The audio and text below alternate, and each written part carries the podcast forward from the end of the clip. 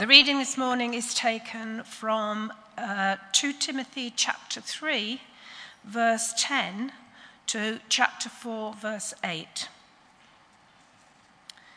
You, however, know all about my teaching, my way of life, my purpose, faith, patience, love, endurance, persecutions, sufferings. What kinds of things happened to me in Antioch, Iconium, and Lystra? The persecutions that I endured. Yet the Lord rescued me from all of them. In fact, everyone who wants to live a godly life in Christ Jesus will be persecuted, while evildoers and impostors will go from bad to worse, deceiving and being deceived. But as for you, continue in what you have learned and have become convinced of because you know those from whom you learned it, and how from infancy you have known the Holy Scriptures, which are able to make you wise for salvation through faith in Christ Jesus. All Scripture is God breathed and is useful for teaching, rebuking, correcting, and training in righteousness, so that the servant of God may be thoroughly equipped for every good work. In the presence of God and of Christ Jesus, who will judge the living and the dead, and in view of his appearing and his kingdom, I give you this charge. Preach the word. Be prepared in season and out of season. Correct, rebuke, and encourage with great patience and careful instruction. For the time will come when people will not put up with sound doctrine Instead, to suit their own desires, they will gather round them a great number of teachers to say what their itching ears want to hear.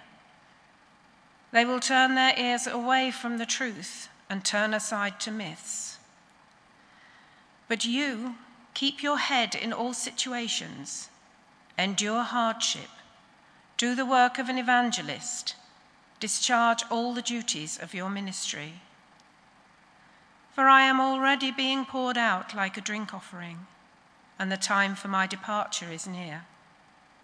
I have fought the good fight. I have finished the race. I have kept the faith. Now there is in store for me a crown of righteousness, which the Lord, the righteous judge, will award to me on that day. And not only to me, but also to all who have longed for his appearing. This is the word of the Lord. Thanks be to God.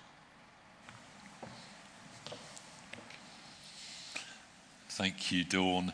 Uh, we're pausing from our series on the promises of Jesus this week. It's Bible Sunday, just to step back and think about the wonderful treasure that we've been given the Bible, the Word of God in our own language. So let's pray that God will speak to us Lord, whether we've been Christians for many years and read your word for many years, or whether we're very new to all this and just beginning to dip our toes in the water, as it were, we pray that you will speak to us this morning through these words from Paul to Timothy all those years ago. Send your spirit here in the building and as we watch online. But give us, we pray, a great love for your words and show us how we can make the most of it and engage with it better. And we ask it in Jesus' name. Amen. Uh, we'll be focusing on those classic verses uh, from Paul to Timothy, uh, talking about the scriptures being God breathed in just a moment. But before then, I want to step back and just sort of set out this letter Paul has written to Timothy, his second letter to his protege Timothy Uh, in the first couple of verses, 1 and 2, Paul says that he has written to Timothy, it's Paul, an apostle of Christ Jesus, in verse 2, to Timothy, my son.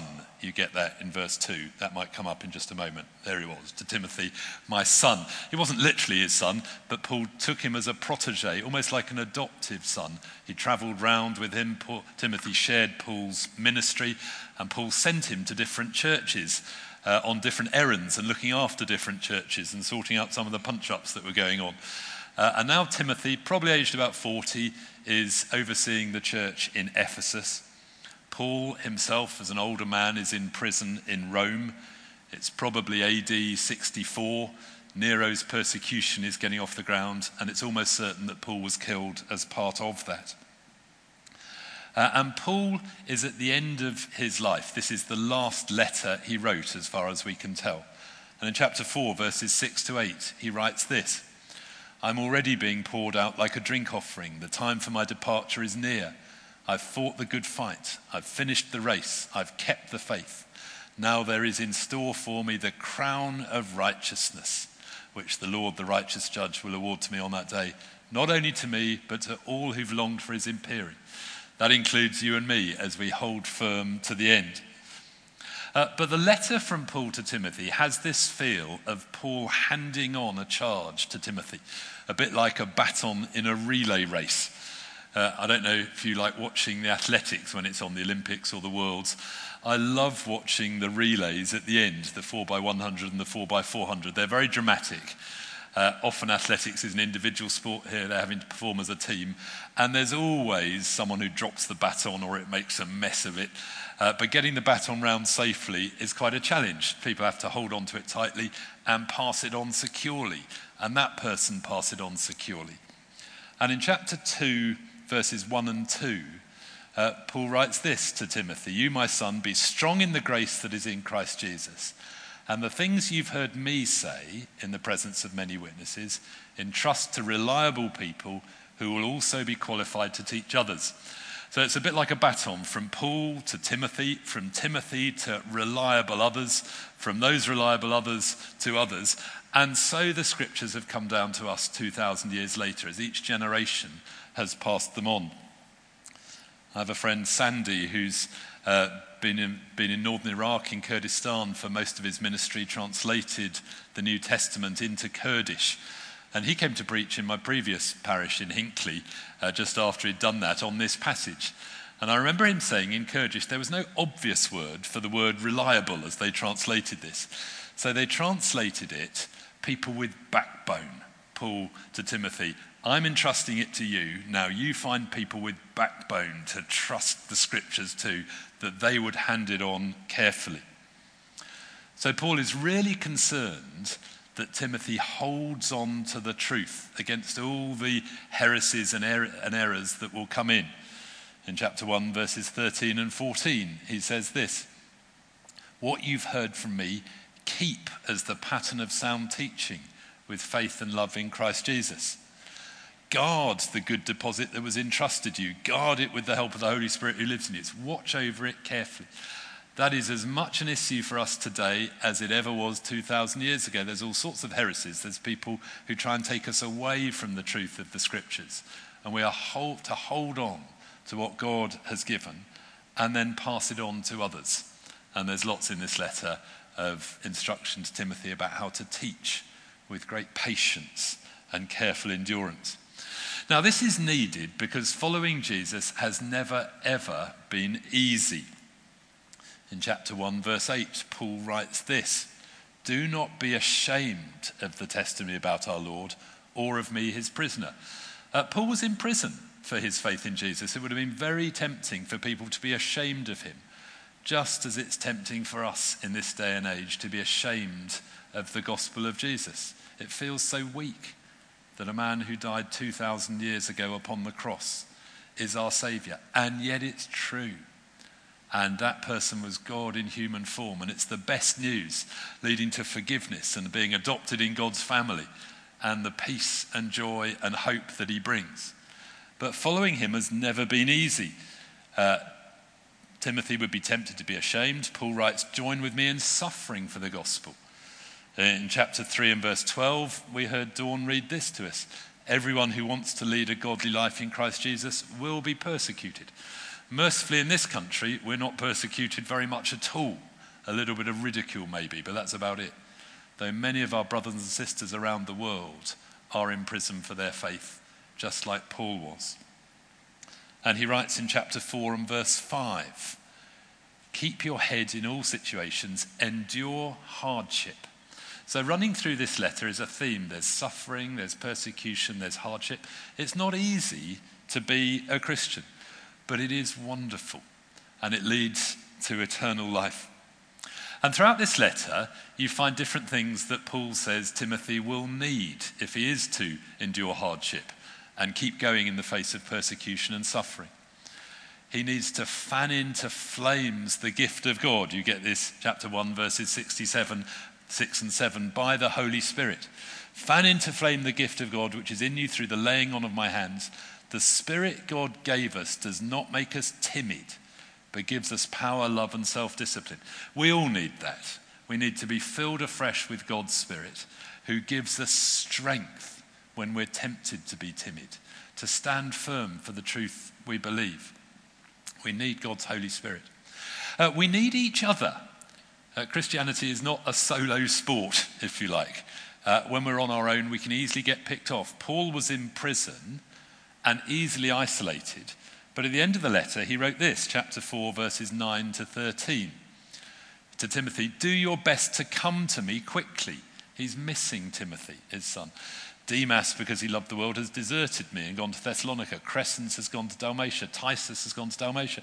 Only Luke is with me. So Paul, Paul is a, a warm, loving man who misses his friends with him. And he asks uh, Timothy to come. Get Mark and bring him with you. I love that because Paul and Mark had fallen out uh, on a missionary journey, but Paul wants Mark to be back with him. He's helpful to me. I sent Tychicus to Ephesus. And he goes on, When you come, bring the cloak I left with Carpus at Troas. It's a bit cold here in this prison. I need a warmer cloak. And bring my scrolls, especially the parchment.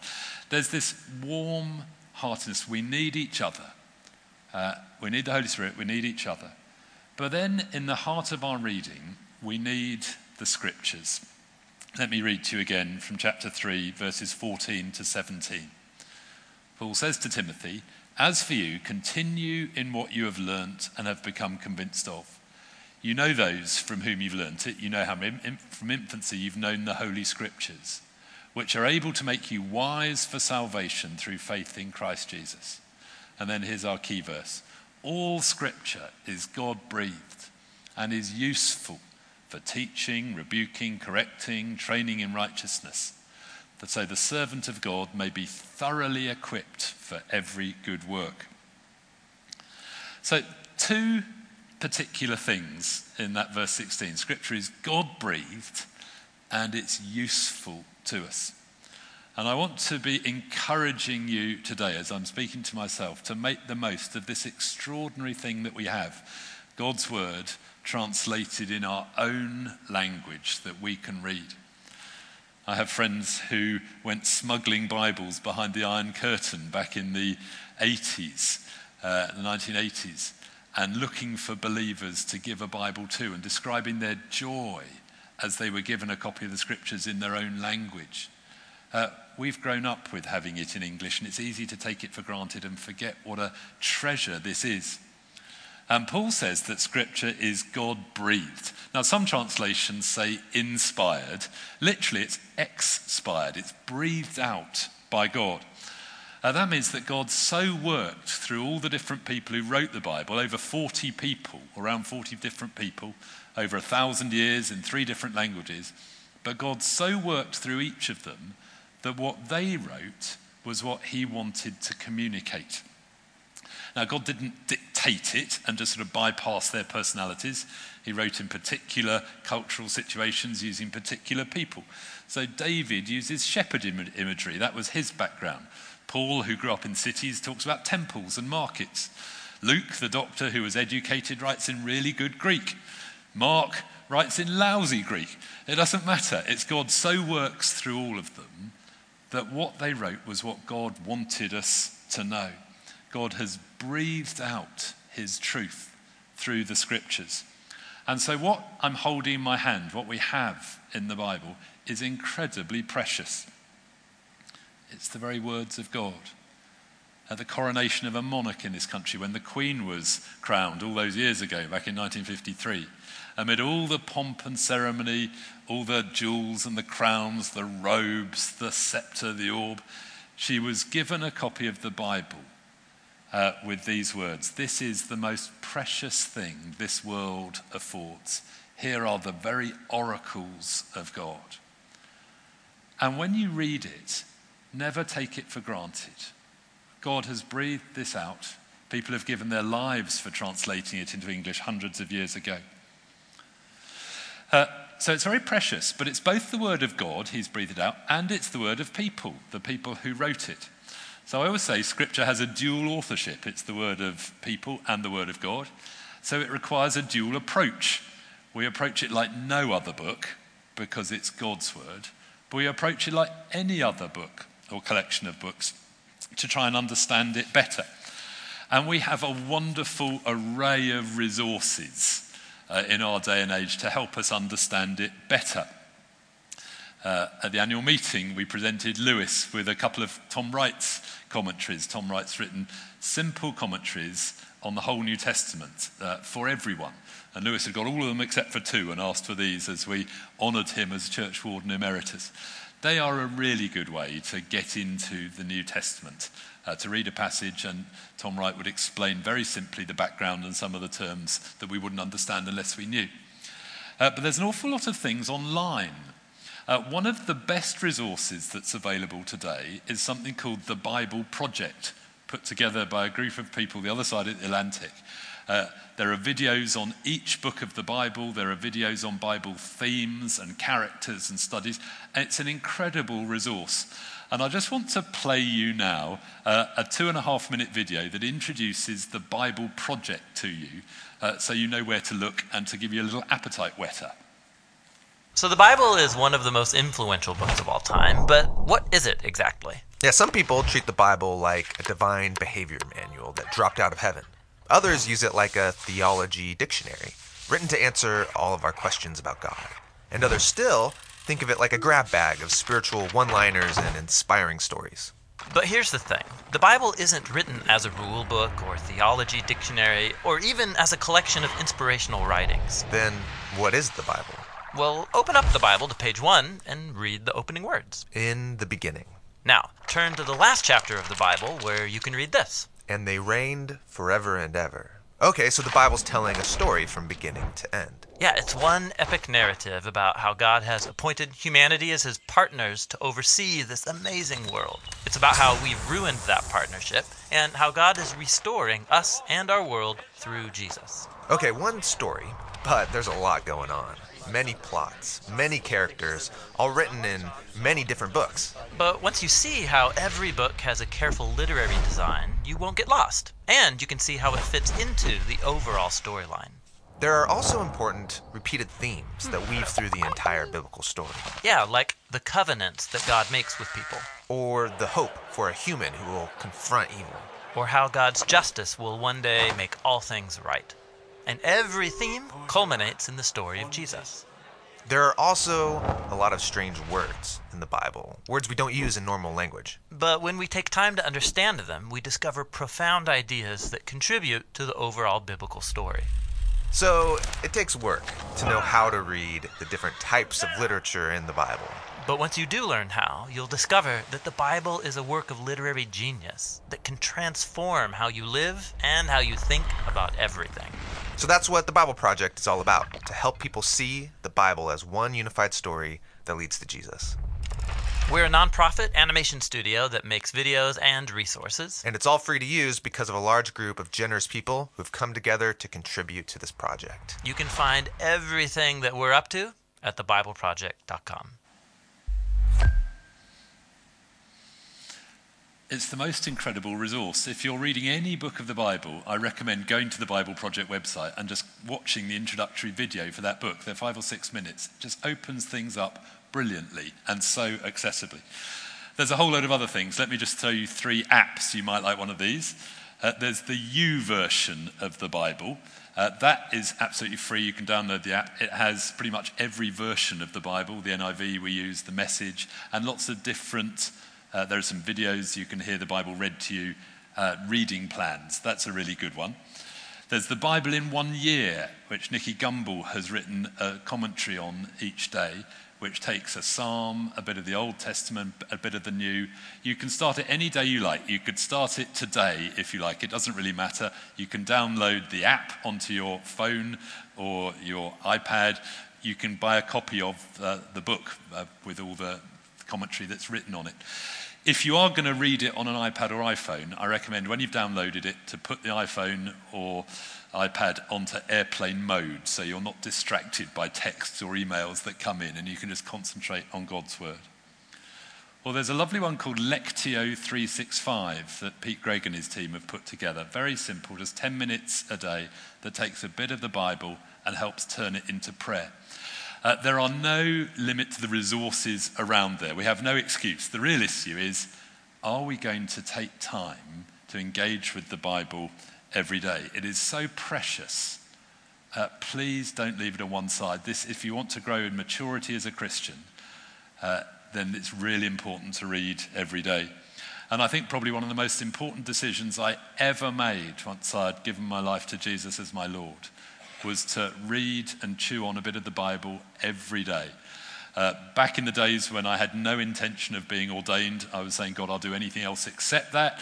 Uh, but we, I've meditated on the scriptures day by day. There have been the occasional day when I've failed, as there are with all of us. Uh, but each day, to start the day or the best time of the day for you, whether it's lunchtime or the evening, or Juliet always advises busy mums the first lull of the day. There's no substitute for taking some time to read some scripture and chew on it each day. It is so precious and it's useful. Let's put up uh, verses 15, 16, 17 again. Uh, perhaps particularly go to verse 15, where it says that it makes that the Bible makes us wise for salvation, and verse 16 that it's useful for teaching, for rebuking, for correcting, and for training in righteousness. And then in verse 17, so we would be fully equipped for everything, uh, for every good work God wants us to do. So, do you want to be a better parent? Do you want to be a better friend? Do you want to be a better husband or wife? Do you want to be better in your workplace? Do you want to be a better neighbor? Do you want to be a better man or woman? Then engaging with the scriptures will help us become fully equipped to be more the people God has made us to be. The scriptures make us wise for salvation, they help us get into relationship with God. It's not there as a science book, it's there to help us relate to God. It's there to help us relate to the people around us, to become who God's made us to be. But of course, it doesn't do that by magic. Having it on your shelf won't do you any good unless you actually read the Bible. Uh, around the time I was ordained, as the Iron Curtain came down, there was a Russian poet called Irina Ratushinskaya who came on a poetry tour of the West. And she noticed and she said in every hotel room she stayed in, there was a Bible, usually a Gideon Bible. And she noticed most of them were unread. She said, We Russians would steal those Bibles. You don't read it. Which is worse, to steal it or to ignore it? Now, of course, one's a crime and one is just foolish. The Bible is given to be useful to us, to help us grow into relationship with God, to equip us to serve Him in every way. And that comes as we meditate on it. Uh, I love the way Psalm 1 puts it, the first psalm, Psalm 1. Blessed is the one who does not walk in step with the wicked, or stand in the way that sinners take, or sit in the company of mockers. But blessed is the one whose delight is in the law of the Lord. That's the instruction, the word of the Lord. And who meditates on that law, that word, day and night. That person is like a tree planted by streams of water, which yields its fruit in season and whose leaf does not wither. Whatever they does prospers. Whatever they do prospers. And it's the picture of a tree by a river that even when the rains have stopped and the river's running dry, the roots go deep to get the nourishment so the tree stays good and healthy. And we will face difficult days and good days. It's not easy to follow Jesus, as Paul said to Timothy. But if our roots go down in the scriptures day by day, they will nourish us uh, through the difficult days and through the good days. It tells us to meditate on the word of God. Now, the same word in Hebrew for meditate is used of a dog chewing its bone. So if I give my dog a bone, he takes it off somewhere quiet where we can't interrupt him and he chews on it. And that's the idea for the scriptures. You get off somewhere quietly on your own and you chew on it. You don't just sort of read it quickly and let it go in one ear and out the other. You think it through. You look for a bit where God highlights to you. You turn that into prayer. You try and remember it. Uh, you chew on it. Or people say to me, Well, I'm no good at meditating. I always say, Do you know how to worry? And they always say, Oh, yes, I know how to do that. Well, worrying is the same as meditating. Worrying is just meditating on all the bad things that might happen. You turn them over in your mind all night. Uh, meditating on the scriptures, doing the same thing. It's just choosing to focus your mind on the words of the Lord that He's given to us. So we approach it like any other book. Let's learn the background, let's learn what the different terms mean so we can understand it.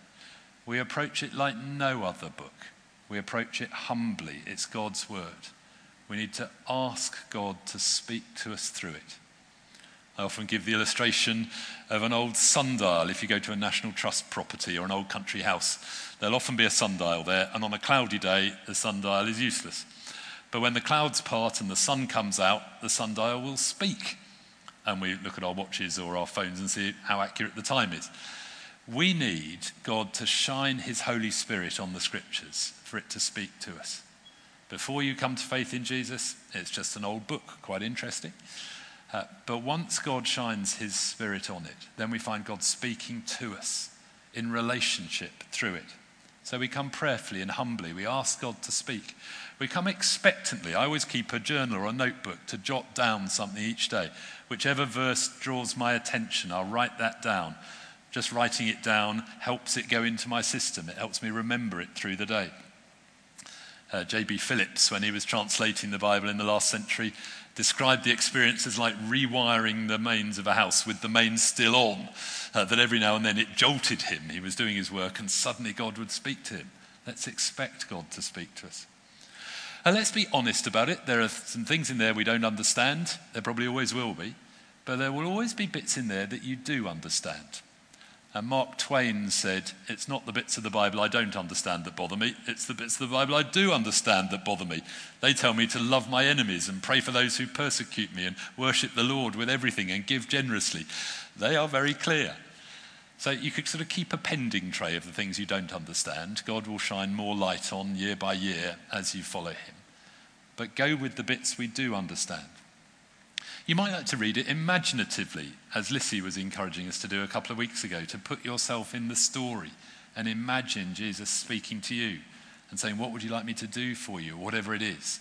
And that's a really good way of engaging with the scriptures, to sort of enter into them imaginatively. We need to read them obediently. When God says something that's for us to do, we must do it. Do you know the story of the two builders on the rock? The wise man built his house on the rock, the fool on the sand. The difference, Jesus said, was those who do what he says. Both the wise and the fool listened to Jesus. The wise man listened and obeyed, the fool listened and did nothing about it. It's not that the wise listens and the fool doesn't, it's listening and putting it into practice. And of course, it's always good to read it with others in our prayer partnerships, our threes, our fours, our small groups, and to learn from what others are saying. But perhaps the most important way to approach it is to decide to read it daily. And if you've never made that decision, I want to invite you to do that today. Have a fresh start with the scriptures, whether you start with one of the Gospels or download the Bible in One Year app or whatever it is. Ask the Lord to guide you and start to read a bit each day. Ask God to speak. Look for something that you can latch onto and start putting that into practice. So let me pray for you. Perhaps as I lead in prayer, the band would come back. Uh, let's stand in the church. You've been sitting very patiently. You may want to stand at home and let's pray. Lord God, our Father, we praise you that you have spoken to us through your word in the Bible and supremely through Jesus. Forgive us when we've ignored it or taken it for granted or only looked at it occasionally.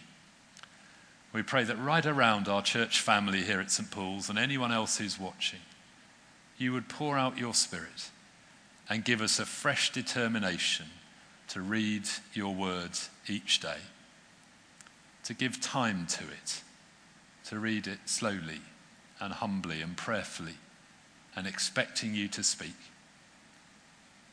Uh, when we're very busy, Lord, give grace to us to carve time out.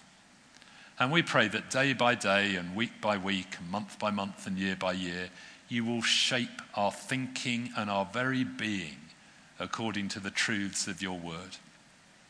We thank you that you've used these truths to shape our nation and that many of the values in our nation are thoroughly Christian values. And as we prayed earlier, we pray that you would turn our nation back to you. But first, we pray for ourselves. Lift our eyes to you. Open our ears to listen to you through your word. Deepen your relationship with us by your Holy Spirit. And give us grace to endure hardship or difficult times as we follow you through the strength of your holy word.